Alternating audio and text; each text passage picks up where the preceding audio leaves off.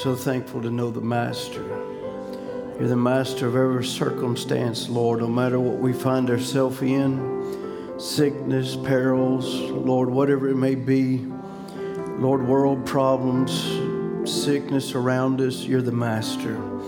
Lord, we come to the master tonight, Lord, and just ask that you would come and you would speak to our hearts and touch our lives, Lord. Once again, Lord, to be touched by you. Lord, I know the scripture talked about a family Lord, one day that had lost a loved one and he was in the grave some four days and they'd called for you and sent for you.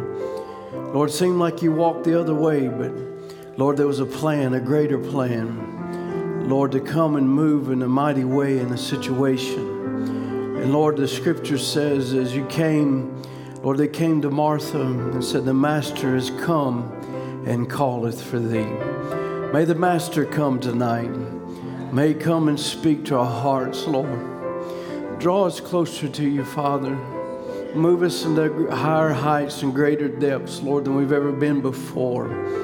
Lord, we are asking the Master to come, Lord, and, and Lord, and visit, Lord, a little, little house, Lord, in Grottoes, Virginia. Lord, that may seem to be so dark around us and seem to be things are going in the wrong direction sometimes, but Lord, we know that the Master's on the way. And the Master has come and calleth. Lord, just to hear you call our name, it means all the world to us, Lord. That you know what we're going through, you know the situation that we find ourselves in. We ask, Father, that you would just come tonight and minister once again. We ask it in Jesus' name. Amen. Amen. Let's turn to James chapter 4.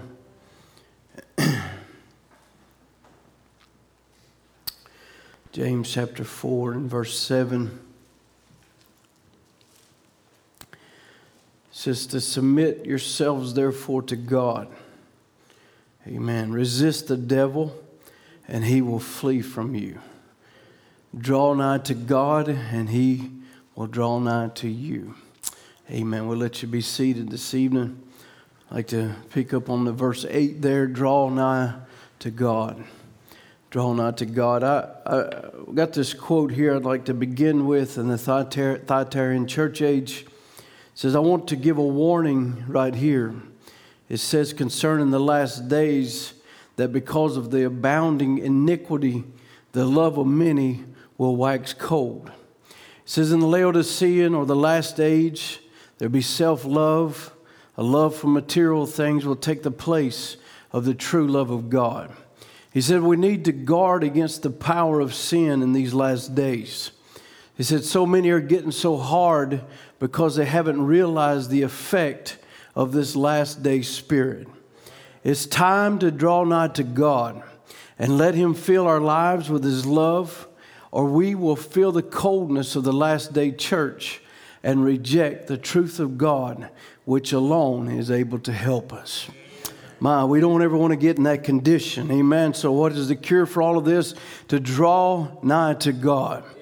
Draw nigh to God. And I, I want to read this scripture, and it's not necessarily in its entirety, but from the from the beginning of the chapter because you know i believe there's sometimes you know in, life that we we end up getting involved in things in our lives and, and, and arguments or fusses or things going on in our lives and we begin to put things that's not very important. This is what he's talking about. Eh, eh, the, the, the things of god the, the love for material things or, or, or the self-love or the, and the, the spirit of this age it takes the place of a true love of god. And, and I, I don't want to ever lose that love for God, that love for His presence, that love to be in His atmosphere as He comes down in our midst and to touch our hearts and lives and, and to make us more like Him. I believe that's ought to be our, our full desire of what we want to be. Amen. Is to be more like Him. But and then looking at a different translation here, it just I was reading it in the back. I thought it was good to bring it as we would start on this. It says, "For what is the cause?"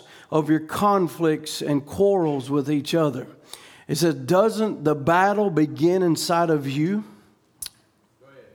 Amen. You know, many times we blame our problems on somebody else, but amen, the scripture always brings the focus really back to where the problem is. You know, Brother Branham would say, My greatest enemy is not this person or that. My greatest enemy is William Branham. And that is our greatest enemy. And he says, It says, Doesn't the battle begin inside of you as you fight to have your own way and to fulfill your own desires? Your you jealousy want what others have, so you begin to see yourselves as better than others. You scheme with envy and harm others to, to selfishly obtain what you crave. That's why you quarrel and fight. And all the time you don't want to obtain what you want. You don't obtain what you want because you won't ask God for it. trying to do it on your own. Amen. It says if you would ask, you won't receive it, for you're asking with a corrupt motive, seeking only to fulfill your, only, your own selfish desires. You become spiritual adulterers who have, an, have had an affair or an unholy relationship with the world. He says, Don't you know that flirting with the world's values places you at odds with God? Whoever chooses to be the world's friend makes himself God's enemy. Does the scripture mean nothing to you that says the spirit that God breathed into our hearts is, a, is as a jealous lover who intensely desires to have more and more of us? Oh my. He wants more and more of us. And the only way he can have more and more of us is we give him more and more of us. It says, Does the scripture mean nothing to you that says the Spirit of God breathed into our hearts is a jealous lover who intensely desires to have more and more of us? But he continues to pour out more and more grace upon us, for it says, God resists you when you are proud, but continually pours out his grace when you're humble. It says, So then surrender to God, stand up to the devil and resist him, and he will turn and run away from you. Move your heart closer and closer to God, and God will move closer and closer to you. My. Hallelujah. And I, I, believe that's what our desire should be, amen. As Christians every day is to move closer and closer to God. That God could come into our lives and, and He could cleanse us, He could move us, He could change us. As it were the potter, uh, the, the clay on the potter's wheel, He has an image in His mind and He begins to mold, He begins to make, He begins to change it. Amen. And sometimes it's a hard change, sometimes it's a maybe not so noticeable change, but every moment He's moving moving and He's making. And I'm just thankful, as the song says, He doesn't throw the clay away. Amen. I know many times I should have been just thrown over there in the ditch somewhere and forgot about, but God doesn't act that way. If He pulled you out, He has a purpose for you, and He has a purpose in your life. And so, Amen. It, but it call, He begins to draw, and, and He begins to draw an image out of that clay as the potter would begin to work on it. I've watched them many times, and some of them are so so skilled. Sometimes you don't even see their movements as they would move, and all of a sudden there'd be a, a, a curve to that clay, or there'd be a, a different image there that you didn't see in your mind because it wasn't your mind the potter was working out of, it was his mind. And he begins to mold it and he begins to make it because he's got this, whether it be a pot or a cup or, or, or a pan or a bowl or whatever, he has a certain image he's looking for and he's working towards it. And he begins to draw that image out of it. And, and you know, I believe, I believe as God begins to draw in our life, it causes something to happen in our heart hearts and it causes something begin to move as we begin to feel the pull of God. And I, I believe that's a very great honor to, if you have it in your heart tonight, if you feel that pull of God in your life. You say, Well, I got the Holy Ghost a long time ago. I, I don't believe getting the Holy Ghost ever quenches that pull because we're getting pulled to a greater place. We're getting pulled, amen. It's a constant pull because God is moving us from this dimension, amen, into the, amen, into the fulfillment of another dimension. Amen. And so there's a constant pull. It's not uh, get a move of God and be satisfied. It's not get a, a, a you know a, a, time in His presence and be satisfied. But no, I want more. I want more. I want more. I want more of God. And we know the Scripture would say it. Blessed are they that do hunger and thirst after righteousness, for they shall be filled. Amen. You know, Brother Branham would say it like this. He said, When a man is hungering and thirsting for God, God will draw nigh to that man always. Always, you know, uh, this, this, these words, hunger and thirst, it means to crave, it means to seek with an eager desire, it means to suffer uh, thirst. Uh, those who, have, who are said to thirst in such a way who painfully feel their want of it or eagerly long for it, those things by which the soul is refreshed and supported and strengthened. It's a, it's a drawing power. It's something, amen, that I, as a song would say, I feel the pull. Amen. I don't want a service to go by or a day to go by or a moment to go by that I'm not feeling the pull from another dimension. You know, we feel the pull of our jobs, we feel the pull of our school, we feel the pull of our human uh, relationships, we feel pulled in every direction, but don't ever let it get above or beyond the pull of God. The pull, I mean, pulling you into another dimension. You know, I believe it ought to be a, so great to where we get to that place where all, as, as, as James is speaking about here, we forget about all the little petty things around us, and but because we have to get to Jesus. I believe that's what our purpose is here for, is to get to Jesus. Amen. Amen. In this service, but ultimately to get to Him on the other side. Amen. To sit there with Him and talk with Him about things. I believe that ought to be, amen, our, our pull and, and our, our draw. Amen. You know, many were drawn into His presence, but, and when He was here on earth, but not all came and, and with the right approach. Not all came, amen, humbly, as James would speak about. Not all came submitting themselves to God. Amen. They still had their own agendas. They still had their own ideas. They, they still had their own beliefs. They still had their own reasonings. They had all kinds of things. But as James said, you want to draw nigh to God, submit to God. Submit your will to God. Submit your pride to God. Submit your arrogance to God. Submit whatever it is to God. Give it to Jesus. Amen. Amen. You know, uh, uh, there's many examples in the Bible of people that begin to feel a pull from another place. They begin to feel something that was taking place. And I, and I, I, I, don't know about you, but it just seems to be in the time. Maybe it's the atmosphere we're in. But I, I feel more of that pull to another place. I, I, I don't know about you, but I'm feeling less satisfied here. Amen. This world ain't my home, thank God. This thing that's going on around us ain't where I'm planning on staying. You know, people prep for this and prep for that, but I'm not prepping for nothing but the rapture and getting out of here. Amen. You know, in the days of Solomon, you know, it was a wonderful age. It was a golden age. You know, it was uh, God had given a gift to the earth, and it was a gift of discernment. And here Solomon had this gift of discernment, and he would discern because you know, God would speak to him. It was a word of knowledge or it was wisdom that God had placed in his life. He would you do things that would go beyond human understanding. You know, two women came to him with a baby and and and and, and wanted the story, you know, one had lost her baby and one had had the baby and one was claiming it and one was saying it was hers and, and he done something that was very wise. He knew, amen, what it was for a mother to love her child. And he said, Bring me a sword. And they brought a sword and, and they held the baby up and he said, Cut it in half and give one half to the other and half the other half to the other. And you know, and the, and the mother's love came up and said, No, don't kill it, just give it to her. Let it live. Don't, don't kill it. Give it to her. And in that wisdom, he, he, he was able to discern and know whose mama that baby or whose baby that mama, whatever.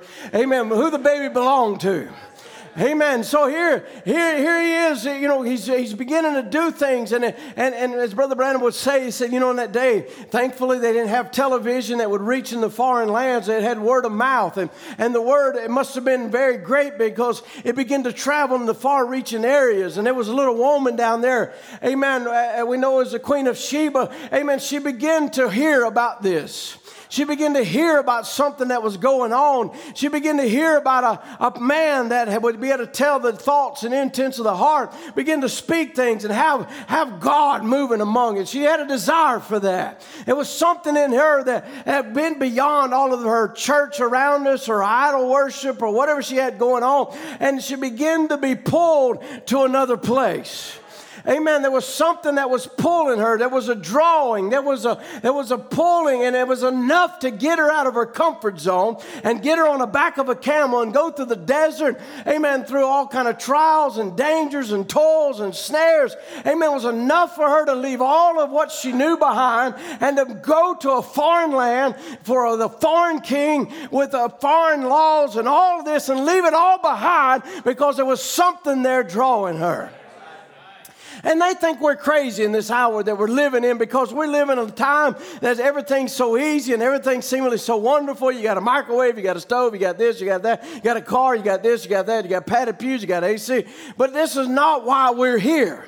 We're not here to be comfortable. We're not here to stay in some comfort zone. There's something that's pulling us to another place.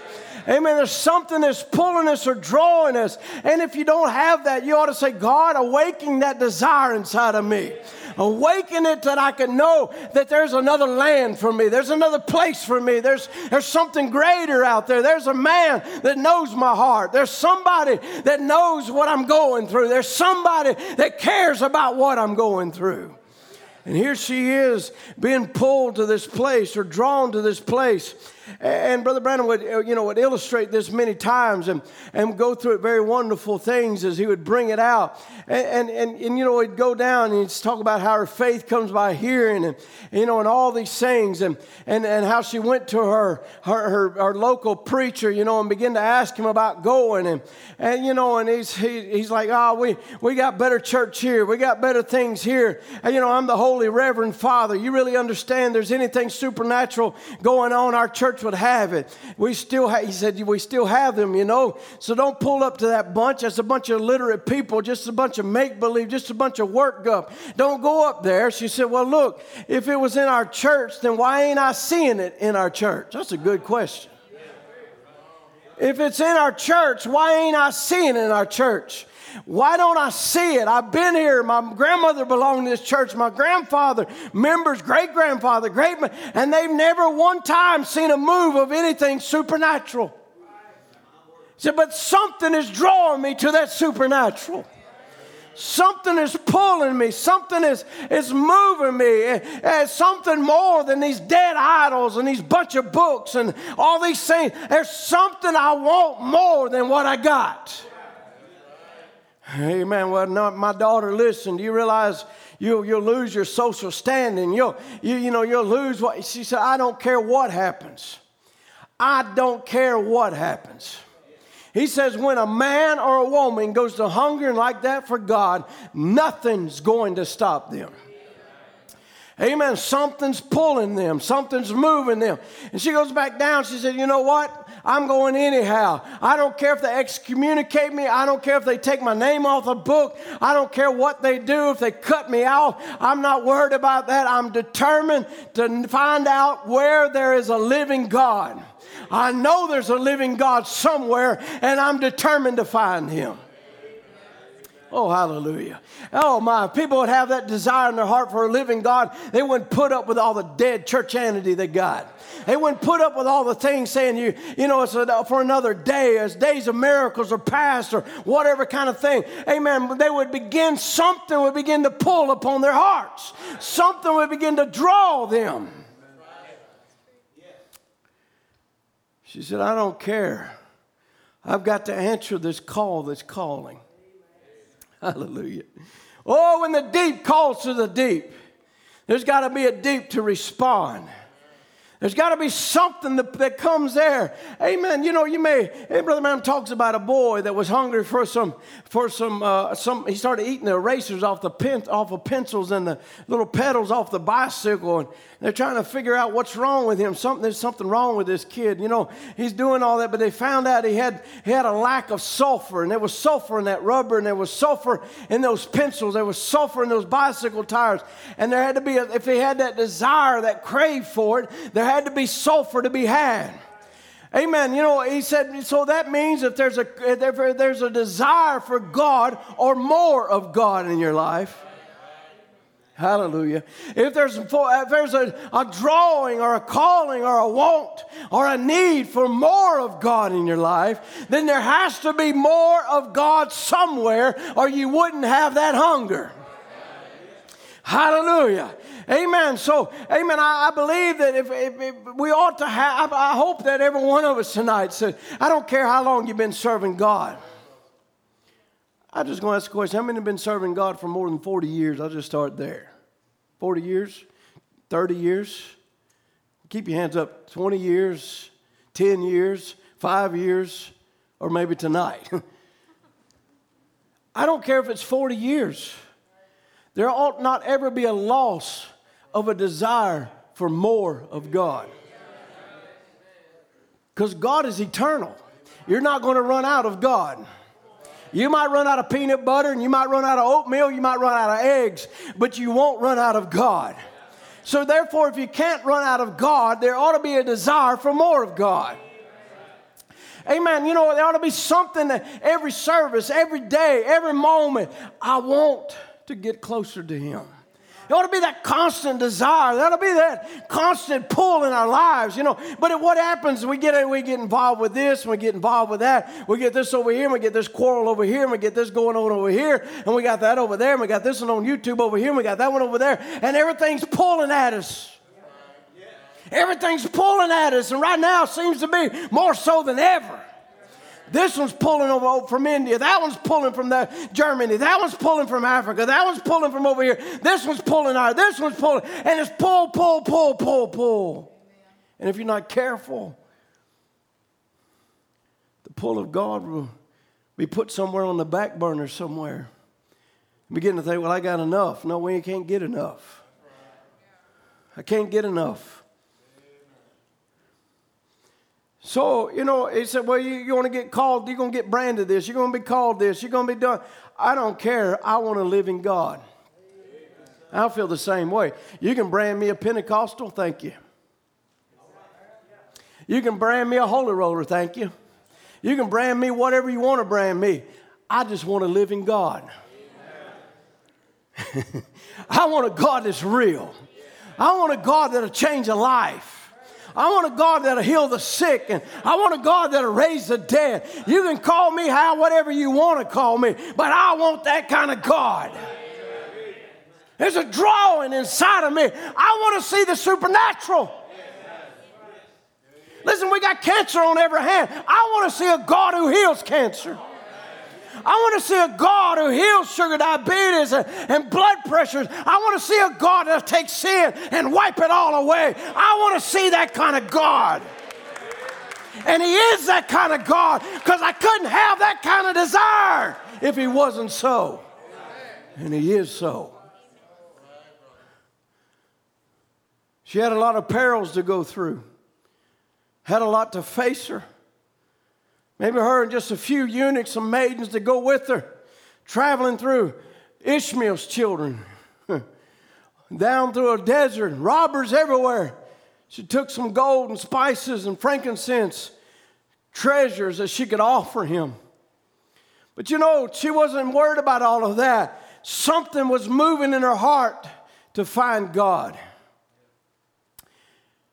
and he said, when something is moving in your heart to find God, you don't know fear. You can say, Can I walk, Brother Branham? You really hunger to walk? God's putting that in your heart to walk. You say, Well, I might make a mistake. What? Mistake? God will take you through it.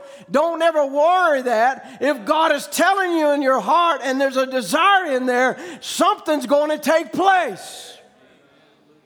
You say, well, Brother Branham, I, would like to preach the whole gospel, but I'm afraid to. They'd excommunicate me, take my papers away.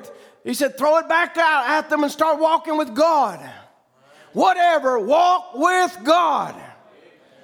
He said, a nurse told me the other day, said, if I believed in divine healing, they'd take away my papers. Anybody that confesses that. Up in the hospital while I was praying for some people. And he said, if I profess that, they'd take my nurse's rights right away from me. I said, throw it away. It ain't no good anyhow. It's something greater. There's a blood of Jesus Christ that's greater than any sickness. He said, I believe in medicine. I believe in doctors. I believe in hospitals. He said, but don't be a fanatic. Don't go to the extremes. God's the one that does the healing. I believe in machinery. I believe in automobiles. I believe in soap to wash our hands, clothes that we wear, machines. But I believe in that. But it ain't going to hinder my faith in Almighty God to know He's the one that gives them and sends them to me. Hallelujah. She had a lot of conflict to get to God or to get to Solomon. But you know, when anybody's really thirsting for God, there ain't nothing going to stop them. No. She moved. She didn't. And listen, when she got there, she wasn't just ready for 15 minutes. Listen to this now. He said, Did you ever measure the distance? You know how long it takes, how long it would take to drive? First thing you know, she had to go through the desert. Wasn't in no air conditioned Cadillac. No, she went on the back of a camel. Took her three months to make it. Three months. No wonder Jesus said she'll stand in this generation and condemn it. He said, and people live across the street and won't get in a car and everything. That shows what the problem is. Hello, somebody. Hey man, I was going to preach this last Wednesday night. I know, I know Sunday we got, eh, we got some hide burning. Part two. Hey, Amen. Listen, we got to get our priorities right. This ain't time that we're getting ready to put, put make a camp and we're going to stay here for months and years and 10, 15 more, 20 more. I ain't planning on staying 20 more years. This ain't the time to pack up, this is the time to unpack. This right here is the time and the moment to get rid of your bitterness. You've been holding it long enough, you've been holding that petty thing long enough. It's going to take you down to hell if you keep it. It's time we let go of the things that's been holding us. You know, oh, we can hold us just enough we'll still come to church, but are you really going to church? Amen. We want to get rid of all those things. It's just petty nonsense. When you put it towards the things of eternity, the thing, anything in this world, anything in this world, good or bad, is petty nonsense compared to that over there. Oh, come on, somebody. Listen, this, is, then this, we ought to be a people that are preparing not for our 401k or our retirement or this, that, and the other. We're a people preparing to leave, a people preparing to get out of here. There's judgment coming upon this earth. Listen, they're passing things right now in Russia. People are shaking in their boots making it illegal, anybody 14 years old and up, illegal to share your faith, even in your own home. How far are we from there?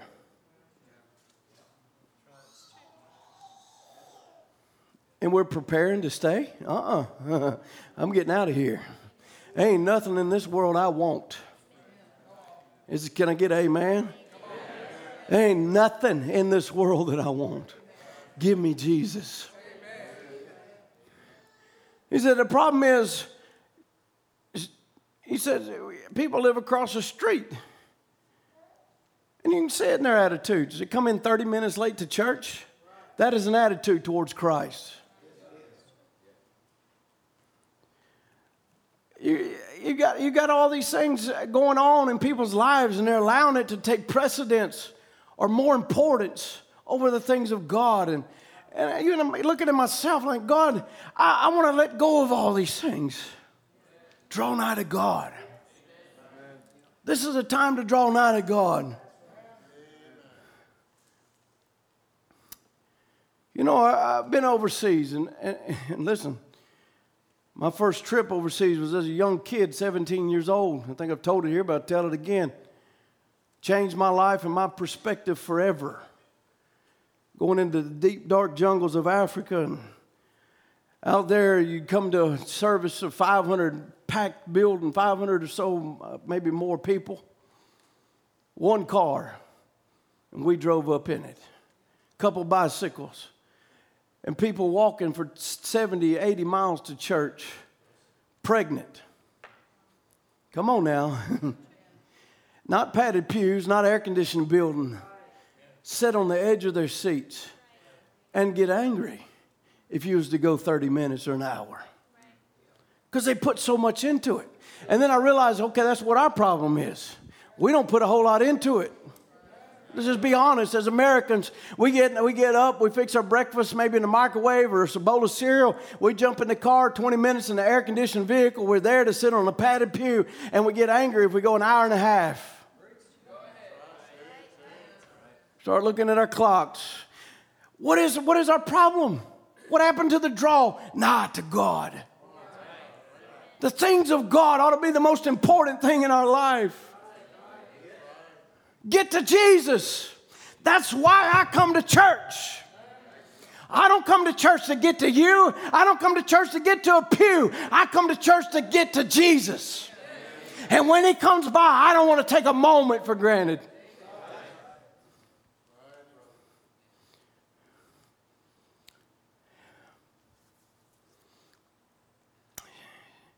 Said she got there, he said she came to stay. When she arrived at the gate, what did she do? She unpacked her camels, fixed her tent, prepared to stay till she was satisfied. Looking through the scriptures, she examined to see how he would be. She didn't, she, she, she did, she come, she said she stayed, not say, well, if they preach over 20 minutes, brother, I'm gone. But she stayed for day after day. She come because there was something in her heart drawing her. You say, well, Brother Branham, it might mean I lose two hours of sleep. It meant a kingdom to her. Did you hear that? She was giving up a kingdom. Not two hours of sleep, a kingdom. It meant life to her. Th- he said, You think I'm hard, but I'm not. She stayed there. She unloaded her camels. I can imagine, and just as a little drama, she said, I'll find out. I know about what Jehovah is because I've read the prophets. I, I know, what, I know what he's supposed to be. The church bell tolls. Pastor Solomon came out, came to the platform. She began to, begin to speak, and she noticed it was perfect. The discernment was perfect. I imagine a little heart began to beat. Next one come up up perfect. Next one come up perfect. Next one come up perfect. Oh my. Back to her tent she went, called her little maids and said, It's just exactly according to this word. These scriptures here that I read, it's according to everything else somebody told me. I'm going to go in now and see him for myself. You know what she done? She turned because Solomon said she knew she, eh, let me go back. She said when she got ready, she come up before Solomon. The Bible said there was nothing hid from Solomon before her. He told her what was in her heart. And she turned and she lifted her hands and said, Blessed be the Lord God. Elohim, blessed be great Jehovah, the Lord your God that gives you these things. All I've heard is true, and the more I've heard, it's true. Amen. It's all true. Even blessed are these men that are with you, that standing here daily watching before you this gift work. Blessed are they that are with you. This is glorious. And Jesus said, She'll stand in the day of judgment and condemn this generation. He said, Because a greater than Solomon is here.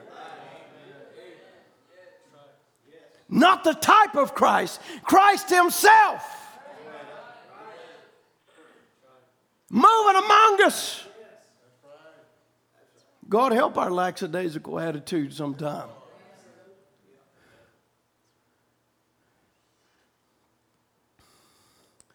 Brother Brandon, I was sent this today by Brother Ron. Had to throw it in here. So if the Holy Spirit will reveal what that woman there's for, because we also seen that discernment in this age. Said you'll know it have to be it'll be super have to be supernatural then. He said, But if you believe it's a devil, you'll receive a devil's reward. He said, If you believe it's God, you'll receive God's reward. It's the way you approach a gift. He said, The woman that touched the hem of Jesus' garment, she received healing. It was a draw that drawed her there. There was something that was pulling her to that hem of his garment. There was a faith that was pulling her. And, and, and she received healing because of that draw and that pull and her approach. He said, but the same thing happened. A soldier put a rag around his head and try and, and let's, said, let's try this gift out and see if it's right. Took a stick and hit him in the head. Said, if you're a prophet, tell us who hit you and we'll believe you. He said, God don't clown for nobody. He never opened his mouth and said a word. He just let him alone. And he's in torment tonight and will never be delivered. The woman's in glory tonight, enjoying the blessings of God forever. It just depends on what attitude you take when you approach Him. Hello, somebody. So to be drawn to God, listen, that man was drawn. There was something that drawed him. There was a gift there that drawed that man. But it drawed him. His motives were not pure. His motives, he had ulterior motives. And so he'd put a rag around his head and he'd smite him. And he had ulterior motives when he came to Jesus. But this woman had another motive. But the motive she had lined up with his word. And the motive she had was for healing. And she reached out and touched the hem of his garment. It was a draw. Both were drawn. This was a draw of God. Draw nigh to God, and God will draw nigh to you. He would say it like this He says, Too bad the church don't walk in the Spirit more than we do. It's the kind of that kind of time when God comes to you. You know, it was on the road of Emmaus when Cleopas and his friend was speaking and talking and thinking about Jesus that he walked out of the bushes and was by the side of them walking with them. But it was while they were thinking upon him. It was a draw that was taking place. He said, The trouble with the world today, we're thinking about everything else but Him. And we wonder why we don't get His blessings. he said, It was just a few weeks ago, about three weeks, I was sitting down by some sycamore trees and was telling you, begin to think. It was there for the first time that He came to me and declared the new minister to me. He says, Think on Him. Draw nigh to God, and He'll draw nigh to you. Amen. Think on him. David spoke that he would write his commandments upon his bedpost and meditate on them day and night. That's what the church ought to do.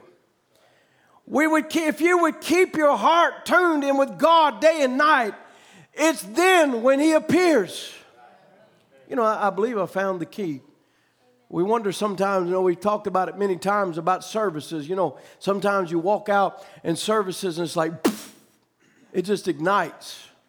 And you're like, wow, was it a song? What was it? Was it what happened? You walk out, you can sing the same songs, you can do the same things, and it's dead as a doornail.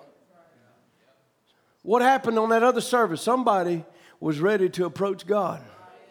Somebody was moving in that channel. Somebody had found it. And listen, that ain't all on the song leader. Hello, somebody. You can pull a song leader in that channel. Come on, somebody. You, if you can pull a preacher off his notes and to be, go down and begin to discern things that you're going through, you can pull a song leader in a certain direction. But how is it sometimes we put it all on the song leader? Well, he was just sleepy, or he was this, that, or the other. It's his fault. No, it might not be all his fault. We ought to come looking for Jesus. Our thoughts and our thinking, are you when you're driving to church, are you thinking about the service and how you need and meet God and what's going on? Are you thinking about this, that, and the other more? Uh, uh,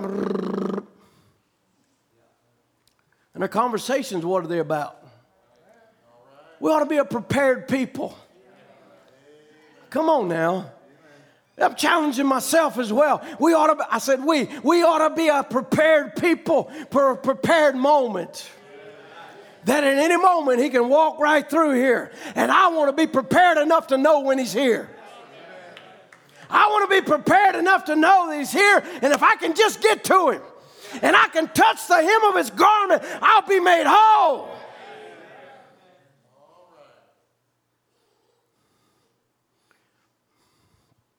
So, what happened to Mary? She was drawn into a promise. Listen to this. She was walking down a street. No one was on the street yet. She walked along this little dirt path. All of a sudden, she began to think about something. Think about the promise of God, of a Savior. Brother Brown, I'm talking about, beginning to think about what the pastor was preaching the day before and reading this scripture in Isaiah Behold, a virgin shall conceive. And she's thinking on those things. And all of a sudden, she realized something else was near. Something strange was happening. It was, that's something he said, that's a most wonderful experience. He said, I trust that everybody here has experienced them kind of experiences at one time or another. Hallelujah. If you haven't, this would be a good night to start. Oh, yes. Just start thinking about Him. Just start worshiping Him in your heart. And all of a sudden, as you draw that way, you'll feel the close fellowship of the Holy Spirit all around you. And it gets so anointed till you can't hold it no more. And you'll start throwing up your hands or you'll do something. You can't stand still when it comes around. Hello, did you hear me, somebody? When you begin to draw into that kind of presence, you can't stand still.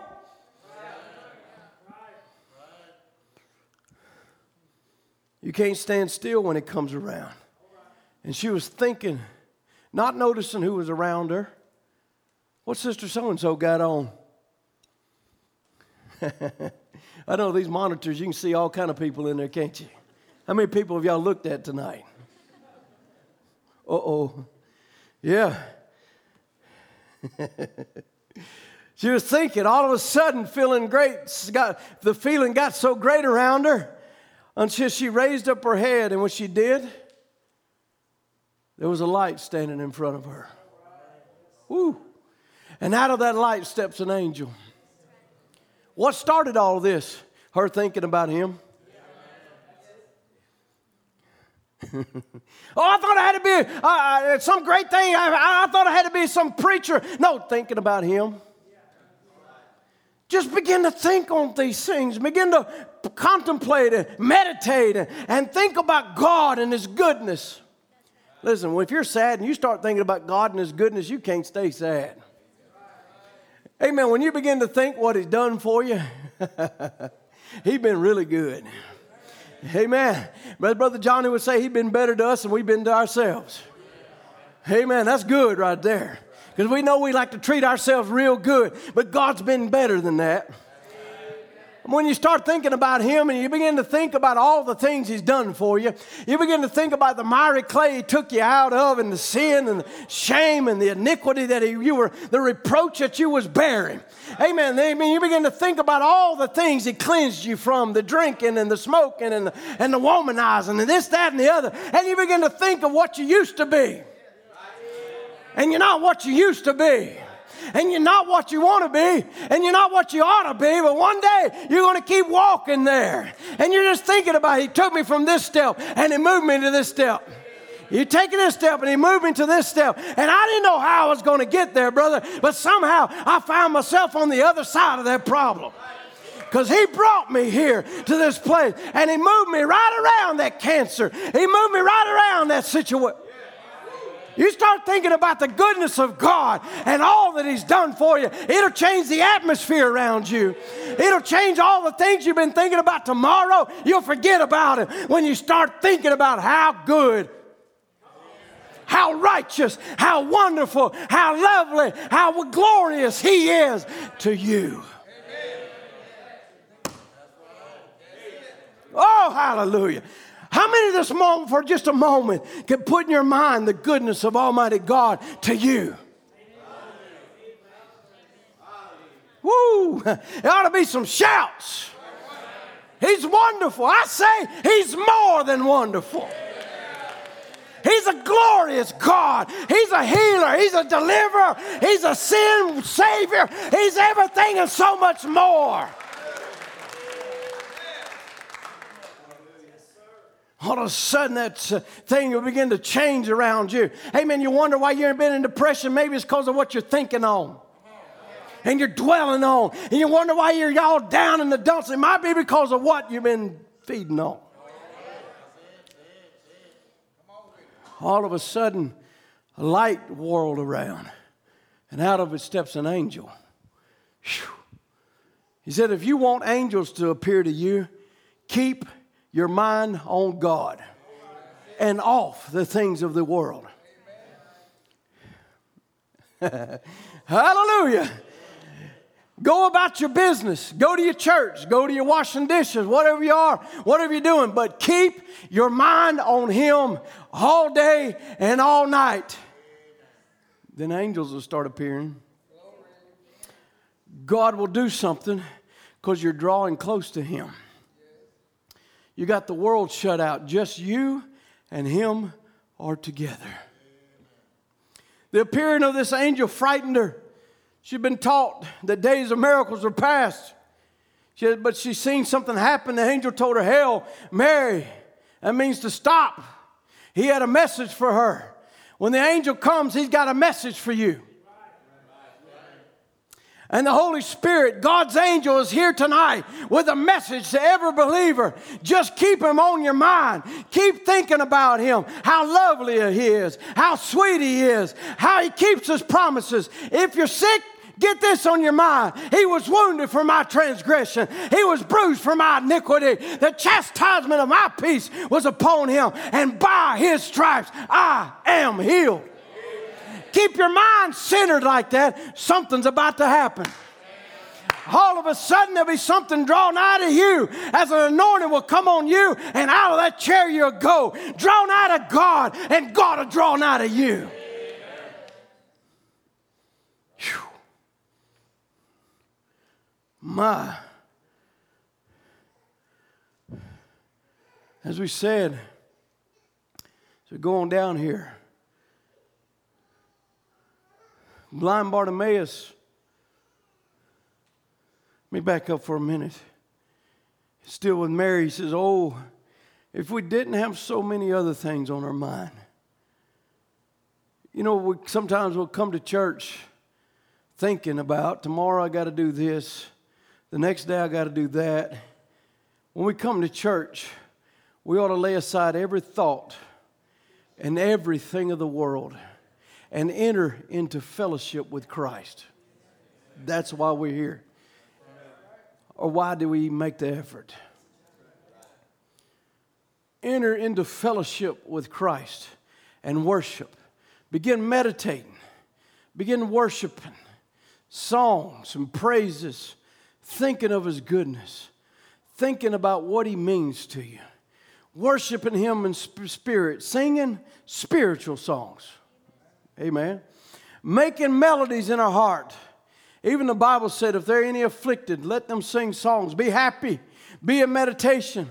Always expecting God at any moment to appear to you. Hello?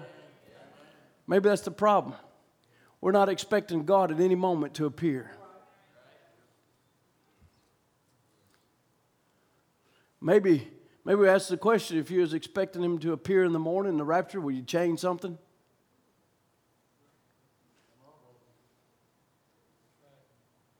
Well, don't wait to the morning, the morning to try to change it. Change it. Let it go. Drop it. Let it go. People carry things for years and they'll bring it up in a drop of a hat. Drop it. It's petty. Let it go. Go on with Jesus Christ. Blind Bartimaeus began to think. He said his mind began to leave his situation and what he was going through and his blindness and all that and his, and his circumstances and begin to think about where he was at. And he said, You know what happened right here where I'm at? He says, The great captain of the Lord's hosts was standing on this ground right here. Not, but just a few hundred years ago. He said, That's what happened. Blind Bartimaeus began to think about what happened right there. What's happened in this building? Right, what, what, what happened right through here somewhere between round, right around in here somewhere, some cancer left a woman's body. Because the chief captain was there. somewhere right here, God moved and brought sinners right back to Jesus. Right here. So at any moment, he could appear again and do the same thing because He's the same God.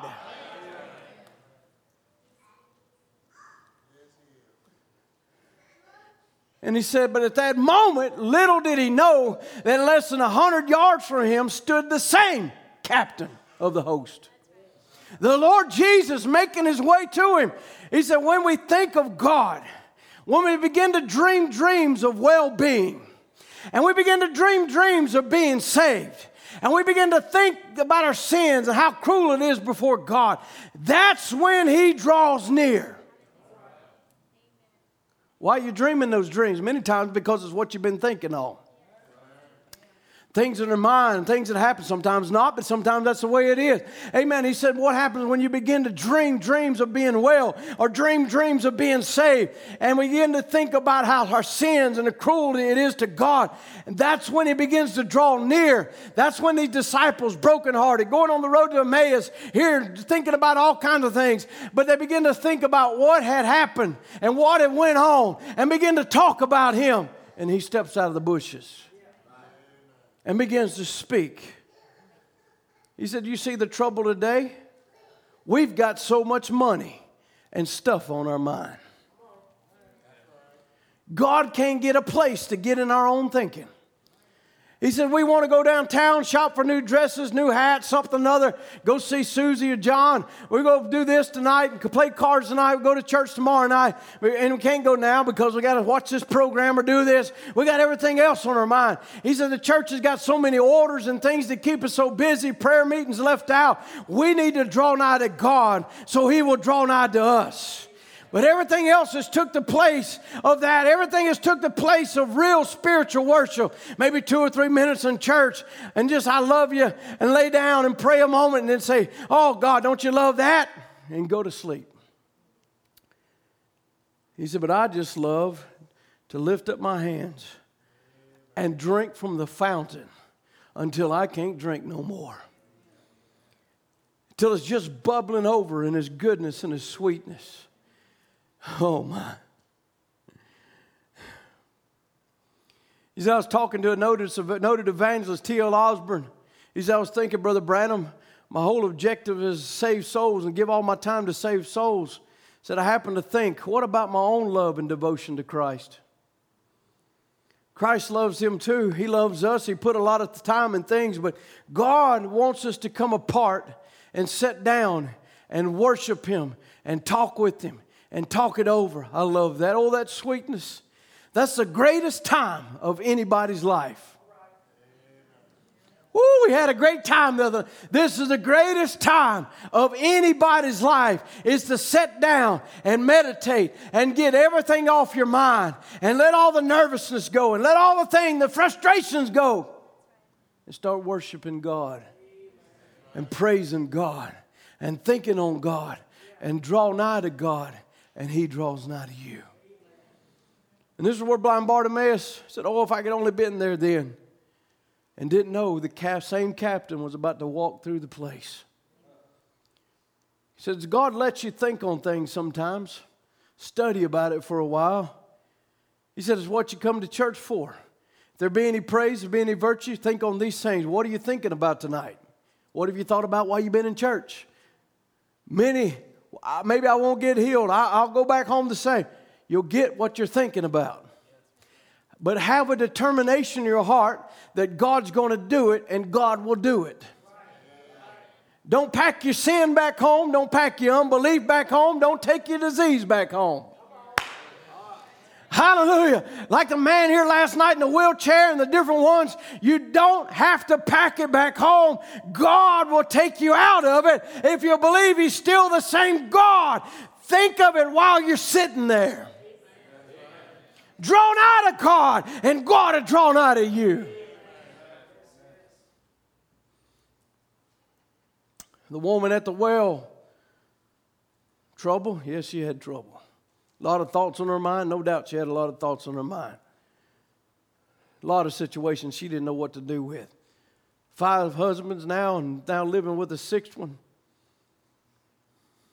Morally, she was gone. But she wanted to be a real lady. And she'd been reading the Bible. She'd been thinking about things. And here she come to the well about noon, 11 o'clock noon. She couldn't come early when the righteous women came. She couldn't come mix with them. They had segregation of that day. Right and wrong didn't mix together. Moral stayed in their place, so she couldn't go. But here she come with this pot on her head. No doubt she was going along thinking. Now, the man that I married got a hold of last night, I'm doubting him. He's a man, he acts so funny. I, I don't know about him. I haven't got a chance. I'm ousted from society and all these thoughts. Are, I can't even go to church. Just look at. Uh, I don't know what to do. I'm in distress. But I've been, I've been reading in the Bible that someday that prophet will come on the scene.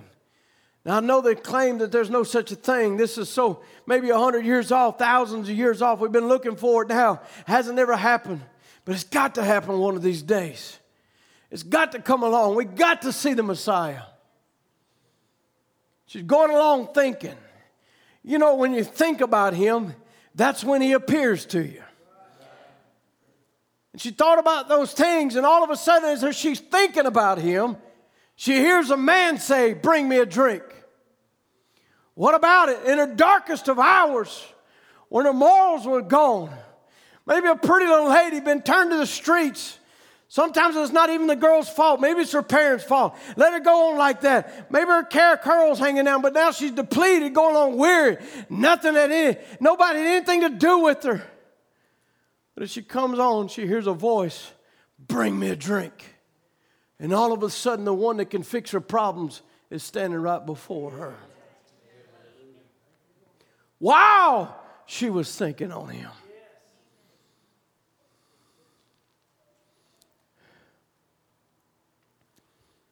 Mentioned it in our prayer. Martha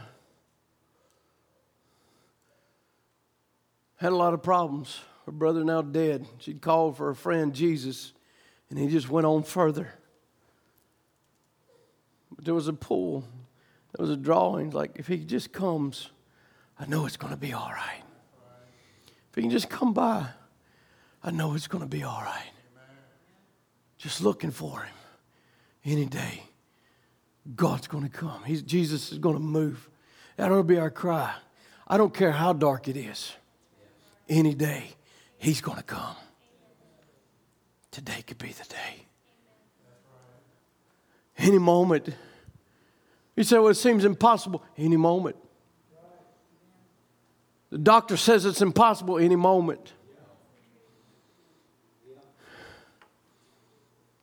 Well, I've had a lot of heartaches along the way any moment. I've had a lot of difficulties. You don't know the things I've been. Any moment, the one that can fix the problems can be standing right before you.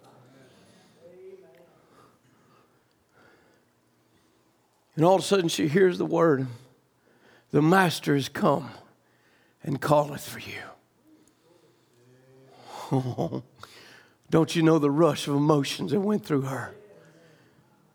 I don't, I don't feel like she diddly daddled around. She got up and she took herself right to meet him. There was something in her knew if I could just get to him, my brother's going to be all right. But Martha, he's dead. It doesn't matter. Even now, Lord, even now, you're still able. Right now, in this situation, I don't know how, but it's not up to me how, it's up to you. She began, she come in the right approach. She fell down and began to worship him. She came in the right attitude. Oh Lord. She gave him the right title. Lord, if that had been here, my brother would not have died. But even now, he's four days dead, but even now, the problem seems impossible, but even now, you ask God and God will do it. Even now, Lord, he's dead, been dead four days. He's stinking, but even now, whatever you ask. Can you believe what's calling me right now? It's a spam risk. Always trying to pull on you, call on you. There ain't but one call I'm worried about answering. That's his call. The devil's always trying to spam you out of something. Trying to scam you from getting the blessing of God, getting your mind off over here and off over there. And meanwhile, Jesus is walking right around you. And we're so clouded over by Laodicea or something that's going on that day or some fuss we had on the way to church, and we can't get nothing and Jesus is moving. Even now, Lord. Martha being drawn, drawing nigh to him, the one who could change the whole situation in just a moment. It was the right attitude, it was the right approach. Even now, he says, Thy brother shall rise again. She said, Yes, Lord, I know he'll raise in the last days. He was a good boy. He'll raise in the resurrection. He said, I am the resurrection and the life. Don't you ever forget who he is.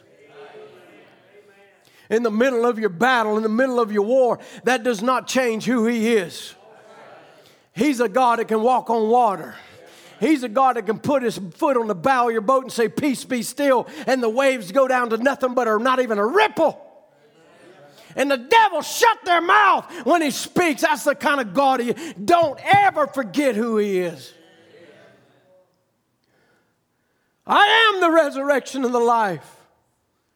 And he that believeth in me, though he were dead, yet he shall live. And whosoever liveth and believeth me shall never die. Brother, he wasn't much to look at, but his words had power in them. And he spoke, Lazarus, come forth. He said, if you wouldn't have called Lazarus' name, there would have been a general resurrection. But he had a name that was laying there. He had a purpose for being there. It was one person he came for.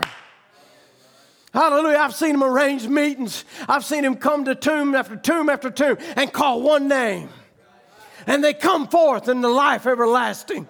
That's the kind of God He is. He said, Here He is, this broken hearted woman laying here, a dead man laying over there. But this woman having faith and recognizing the gift that was in the Son of God, the greatest gift that ever came to the earth.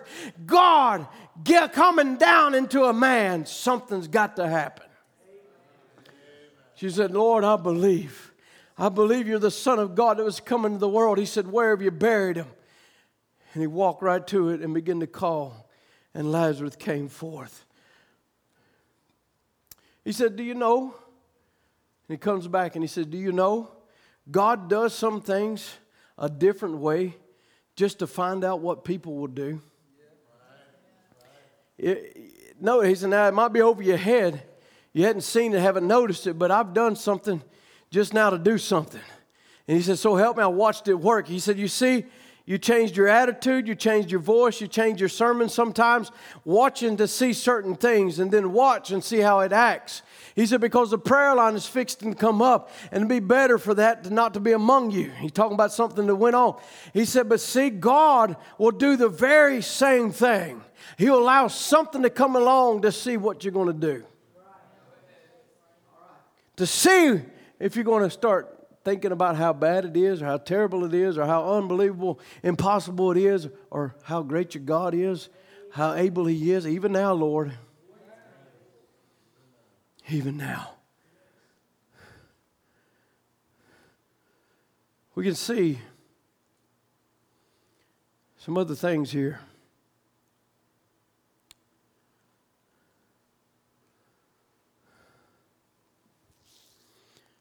Find a spot here. He talks about the boy that came to Jesus to give him the invite to come to the, I believe it was Simon's house, the Pharisee. And he said, he came and he had an opportunity, the greatest opportunity ever given, to stand before the Creator and to speak to him. He said, but he was so caught up in his duty that he didn't realize who he was standing in front of. And he said he turned and gave him the note, turned and walked away. He says, and Jesus watched that boy as he went. And he said, Why didn't that boy speak to me? Was why why because he wasn't conscious of who that was god don't let me get in that place He said, May I say this not sacrilegious? May I say this not because it's this meeting or any meeting? He said, But I think that's what's the matter today. People are not conscious of it. They see scriptures identified, but they're not conscious of who it is. They'll see something and say, Oh, isn't that wonderful? That was fine. I, but you're not conscious of what it is. If it was, there'd be repentance going on. There'd be weeping going on. There'd be crying going on. The city would have a revival till half of you would be locked up before morning. That's right. If we'd be conscious of what it is. But we pass by many times and miss our opportunity. He said, I don't think the boy really realized he'd been raised up among the Pharisees, maybe a religious man been raised up. Pharisees had laughed at Jesus, made fun of him, and it throwed him off. And there was nothing but just another message to give. He had delivered just to another person that sat that was standing there. Just as he would deliver it to anybody else. But if he had been conscious, that boy could raise from the dead today and sit in the, this service, he'd do something about it. He'd have a testimony that would shake us all, but he wasn't conscious.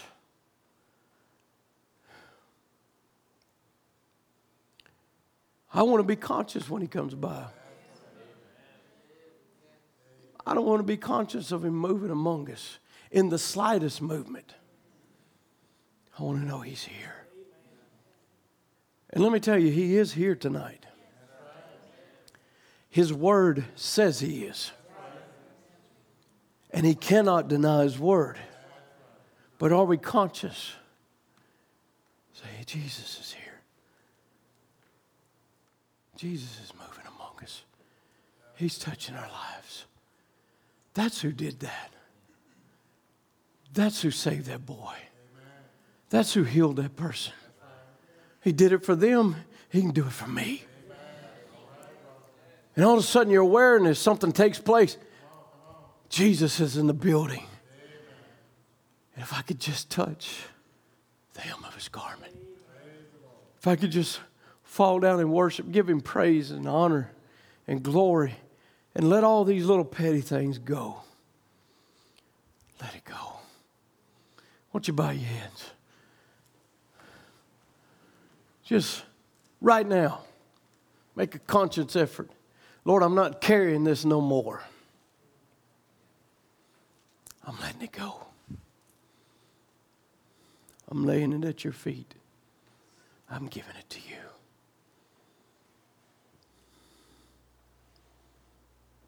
I wonder if there's somebody here that wants to touch the hem of his garment.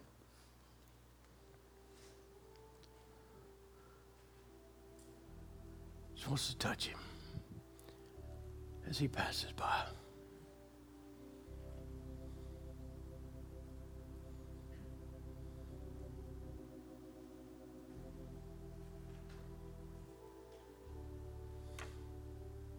Hallelujah.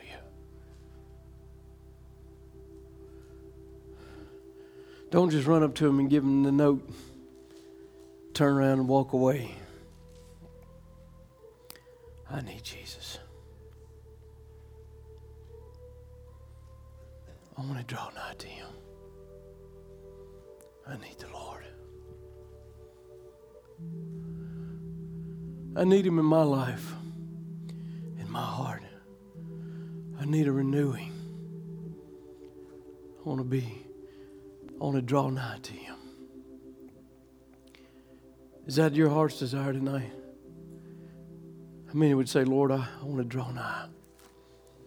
Forgive me for my thoughts, things of everyday life, and worries and fretting and fear and anxiety and things I can't do nothing about no how. My little petty differences and bitterness and unforgiving things, I'm laying it down. I need Jesus.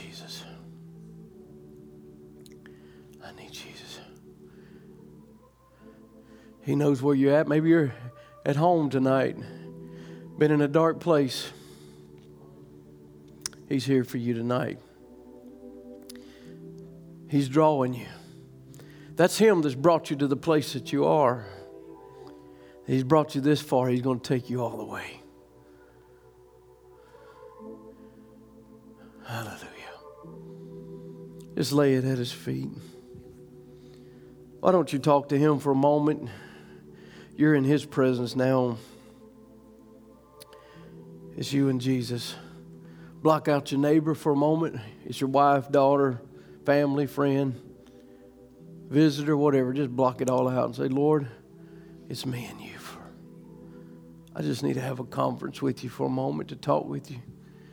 Just to lay some things over to you. Give you more of my heart, give you more of my pride and passion, whatever, whatever it is. Give it to you. Give it to Jesus. Hallelujah. Lord, just feel, feeling your nearness. Lord, don't never know how things will go sometimes. You prepare. Just want to go as we feel directed. Lord, I, I know this age that we live in is such a demanding age. Demands on every side, pulls from every way. God, let the pull of God get stronger. Don't let it get weaker draw nigh. Oh God, the closer we get, the harder the pull will be. Lord, the pull is so weak tonight, it's because we're so far from you.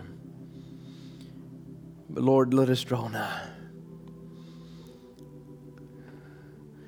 To one day, Lord, that last pull pull us out of this dimension into another. That's what believers believe A body change. Lord, I give myself to you. The people tonight, Lord, there's many here, Lord, that just lifted their hands and said, I want to lay all these things aside. I want to draw nigh. I want to draw closer. I want a closer walk with you, Lord. To give more of myself to you. Bless your people, Lord. Bless the hearts. Bless each and every one. In Jesus' name. These altars are open, they always are. Whatever, find a place. As Brother Tim said, don't, don't social distance from God. If you need Him, find Him. Seek after Him while He can be found. Seek Him with your whole heart. Amen. Hallelujah.